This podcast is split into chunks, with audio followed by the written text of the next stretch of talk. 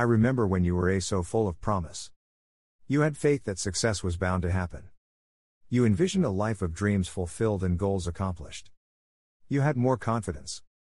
More spark. You've been gone for a long time. I'm not mad that you got lost. You became wiser during your hiatus. Now that you're back, don't ever give up again.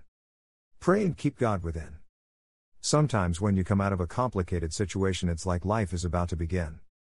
It doesn't matter where you have been.